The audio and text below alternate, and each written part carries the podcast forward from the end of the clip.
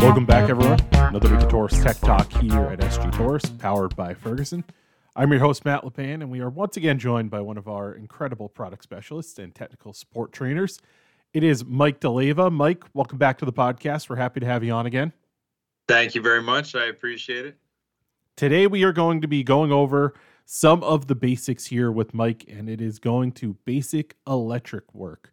Now, this is something that, especially for any of you newer technicians out there in the field, is very important. I don't think I need to explain to you why working with electricity and doing it correctly is important, but just in case, this is going to cover a lot of what you need to know about the electrical work within the systems and equipment that you're going to be working on. So, Mike, a lot of folks out there, you know, this might be a refresher or something like that, but for the new folks, what are some of the absolute core essentials that they need to know on basic electric working with HVAC equipment? Obviously, safety's first, right? So you want to make sure that you are being safe when you're working with electrical. You know, we recommend you use safety glasses, um, safety gloves as well. And also, you have a lockout tagout when you're working on a system that needs to be disconnected. You want to make sure you lock that system out and tag it out that someone is working on it and you are the one that has the key. So that's very important. That's probably the first thing I want to go over safety. You know, I do have a course, uh, basic electrical, that'll go more in depth. I just want to meet with Matt today and kind of go over the basics that we need to go over to cover the basic electrical. So, first thing is you're going to need some tools, right? The first thing you'll need is a multimeter. Your multimeter will read your volts, your AC and DC volts, uh, your ohms, and your DC current or microamps. And also, a lot of these control boards have these little Molex connectors. They look like little tiny silver solder dots that are not easily connected to off a basic multimeter probe. So you want to get the tiny needle nose points for the tips. So that way you can actually connect to those Molex connectors. Because if you try to do it with the probes that are too big, it's not going to read it correctly. Imagine trying to tie your shoes with mittens on, and that's essentially what you're going to be trying to do if you're yes, working without the needle exactly. nose. Exactly. Exactly. Definitely recommend getting those. Also, again, safety tip. I've seen plenty of people poke their fingers with those. They are sharp.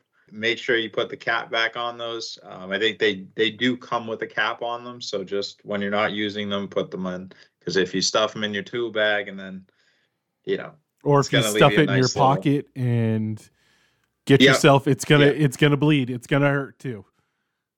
Yeah, I mean, I'm not talking from experience or anything, but, you know, pull them out of the tool bag. Oops.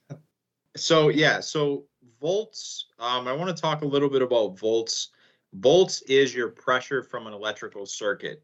Um, you have two different types of voltage. You have AC, which is alternating current, and it's alternating. It's not constant. Whereas direct current is like a battery, it's no variation, it does not alternate. Uh, so it's one flow straight through. Current or amps, as it's referred to, is the flow of charged particles through a conductor, and that's measured with an amp meter. So that's actually a, a, different type of meter. Some of them they make like a combination multimeter amp meter, but an amp meter is when you are uh, actually go around the wire. It's like a clamp and it measures the uh, current that's flowing through that wire. You know, a lot of what you'll do will will need that stuff because it's you know basic troubleshooting on a control board, wires, things like that.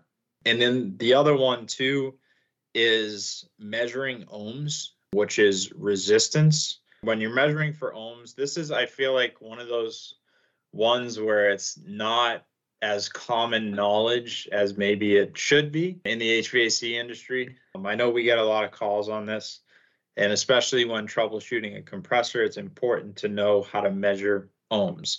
And that's done on your digital multimeter. Um, you want to do the black probe goes to the COM port, um, and then the red port goes to the port that has the ohm symbol. It looks like a little horseshoe. You want to set your meter to ohms. So you want to twist that multimeter to that horseshoe-like symbol. Basic measurements for ohms. If you're reading ohms uh, 0.00, which means there's no resistance, there's something wrong there. You should be getting some type of resistance. If it's measuring OL, it's infinite resistance, which means you likely have a broken wire or a switch is open. Let's say you have a reading of 1.5 or 1.59. That's measurable resistance. That's good um, for compressors, coils, things like that. That's what you want to have. I'll go over, I guess, one troubleshooting instance that it came across uh, recently. I was listening to a call. Someone was talking about Russell actually uh, was talking about you know ohming out the compressor, and he kind of it was a newer technician, so he kind of had to walk through them. So I figured that would be something that I would um, cover today as well because it was fresh in my mind. So when we're talking about what we refer to as ohm out the compressor, the first thing that we're doing is testing the resistance going from the common to start and then common to run. The first thing you want to do, again, back to safety, the unit has to be off when you're measuring resistance at the compressor. You want to lock out and tag out as well. Put that right on the disconnect. Take a pic of the three wires. A lot of times, some people don't take pictures of the wires, even if you've been in this industry for a very long time. Yes, the wires usually are the same colors, but they can be different. So take a pic of the wires, and it's usually just three wires to the compressor. Um, and you want to test the resistance. You're going to go from common and then to two ports. So the pair with your lowest resistance is your common to your run. And then the pair with your highest resistance is your common to start. So just for an example, let's say we have 0.6 ohms, which will be our common to run. And then we have 1.7, which is common to start. And you add those together and you have 2.3 ohms from run to start. That compressor is working properly.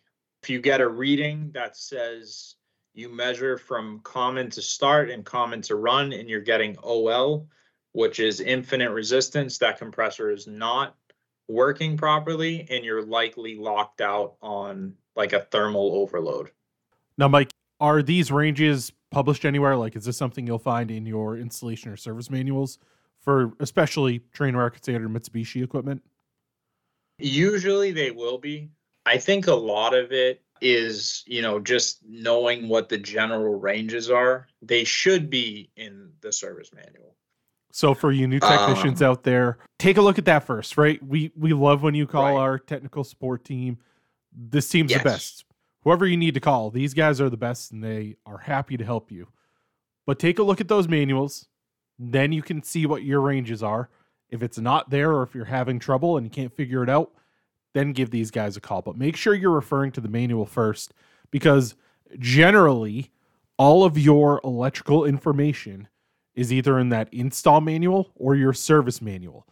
For Trane American Standard Mitsubishi, having experience looking at these things, it is always yes. going to be in one of those two.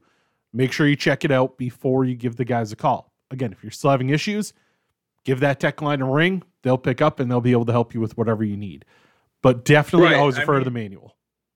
Definitely, and sometimes like with ohms, it could be like a um, you know a range, and they you know Trane may specify this, but it may if you have questions about like the range, like you got all your readings and you have questions about the range. Okay, Trane says this, but I'm like a little bit high. I'm not sure. Give us a call and we you know our guys are very good at that stuff it's it's a lot of electrical is a lot of the calls we deal with and when you call us, just try to have the basic knowledge of electrical because we don't really want to have to walk you through what ohms are on the multimeter, right? So this is why I do the basic electrical training. This is why we're doing the podcast. Um, you know, we want you guys to know a little bit so we're not walking you through exactly, you know, what how to use the digital multimeter. What are some of the other basics that folks might need to know? Obviously, we've covered voltage, we've covered amperage, and we've covered the ohms. What are some of the other essentials that they need? The other thing I want to cover, and this is important, it's not really, you know, electrical necessarily. You're obviously going to need to test this stuff, but these manufacturers have in their service manuals, you'll find it in Trane American Standard, Mitsubishi, they have flow charts flow charts are very helpful because these units are all smart units and they have the ability to throw you error codes. And these error codes you know on for example um, on the course i teach i think i use a tam 9 which is a you know a basic Trane american standard air handler and it has like an error code panel right on the unit. It'll throw you error codes. Um, and then you can go to the flow chart in the service manual and look at that flow chart and kind of see okay this is happening then i need to go here. So that's another thing too and a lot of times people call us without looking at that information first.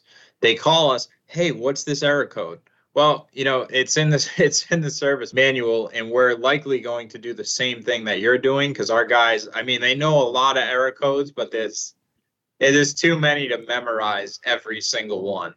Except for Phil. Phil knows every error. Hey, Phil, yeah. Phil knows Phil every error code. Every error code. Yeah. That's ever existed since the beginning of air conditioning. right. So yeah, with the exception of Phil, but some of us are definitely going to have to look up those error codes. And, and like I said, they're accessible to you um, as well in the service manuals for, you know, Mitsubishi's very good at doing it. Trane American Standard, very good as well. You know, the other thing too is, you know, just knowing how to read a wiring diagram and you know the differences and and following finding your L1 your L2 which is your incoming power and then following those and just kind of you know once you locate i like to locate the main components of the system and then i can say okay i know where my incoming powers are. You know i know where my compressor is and then you can kind of read it from from there once you know where your incoming power is. This is some great information from mike. Real life examples that have come in through our technical support line if you have questions, again, feel free to call any of our technical support guys, our product specialists. They are truly the best. I say it every time I have a tech talk. They are truly the best in the business. They will answer any of your questions. But again, make sure you refer to that manual first. Then, if you still have questions, give them a call. And we just kind of scratched the surface on basic electric today with Mike. But if you go to our website, sgtorrice.com, and click on that training tab, up in the main menu, you can find the Basic Electric course, a two hour course with Mike D'Alleva. We have a couple of them up there, and Mike will take you through everything, all the nitty gritty details you need for newer technicians that are listening or for managers or owners or GMs listening and knowing you're hiring new people. This is a great way to get your technician some experience and some knowledge in a very short amount of time. Again, it's two hours, usually after hours. Sometimes they're virtual, sometimes in person. But Mike's going to walk everybody through everything, and he's going to answer any questions that they have to the best of his ability. So make sure you're checking that out. Make sure you're signing up for a class with Mike. He teaches a bunch of them, but again, Basic Electric, give that one a search on our training page and get your technicians registered. Want to thank Mike for coming on. Want to thank all of you out there for tuning in. Make sure to subscribe to the podcast. Anywhere you can find a podcast, you can find us. Just search Torrice Tech Talk. Follow along on social media Facebook, Twitter, Instagram, and LinkedIn using the hashtag Torrice Tech Talk. Ask your questions. We've had multiple podcasts that have come from questions that have been asked, whether it be on YouTube, whether it be in the comments to the podcast, on Facebook, on Twitter. If you ask it, we're going to answer it, whether it be there or on a podcast. So just ask the question and tag it with the hashtag Torrice Tech Talk. And as always, catch all of our podcasts right on our website, sgtorrice.com backslash torrice podcast or click on the podcast icon on our mobile. To thank you again. See you next time.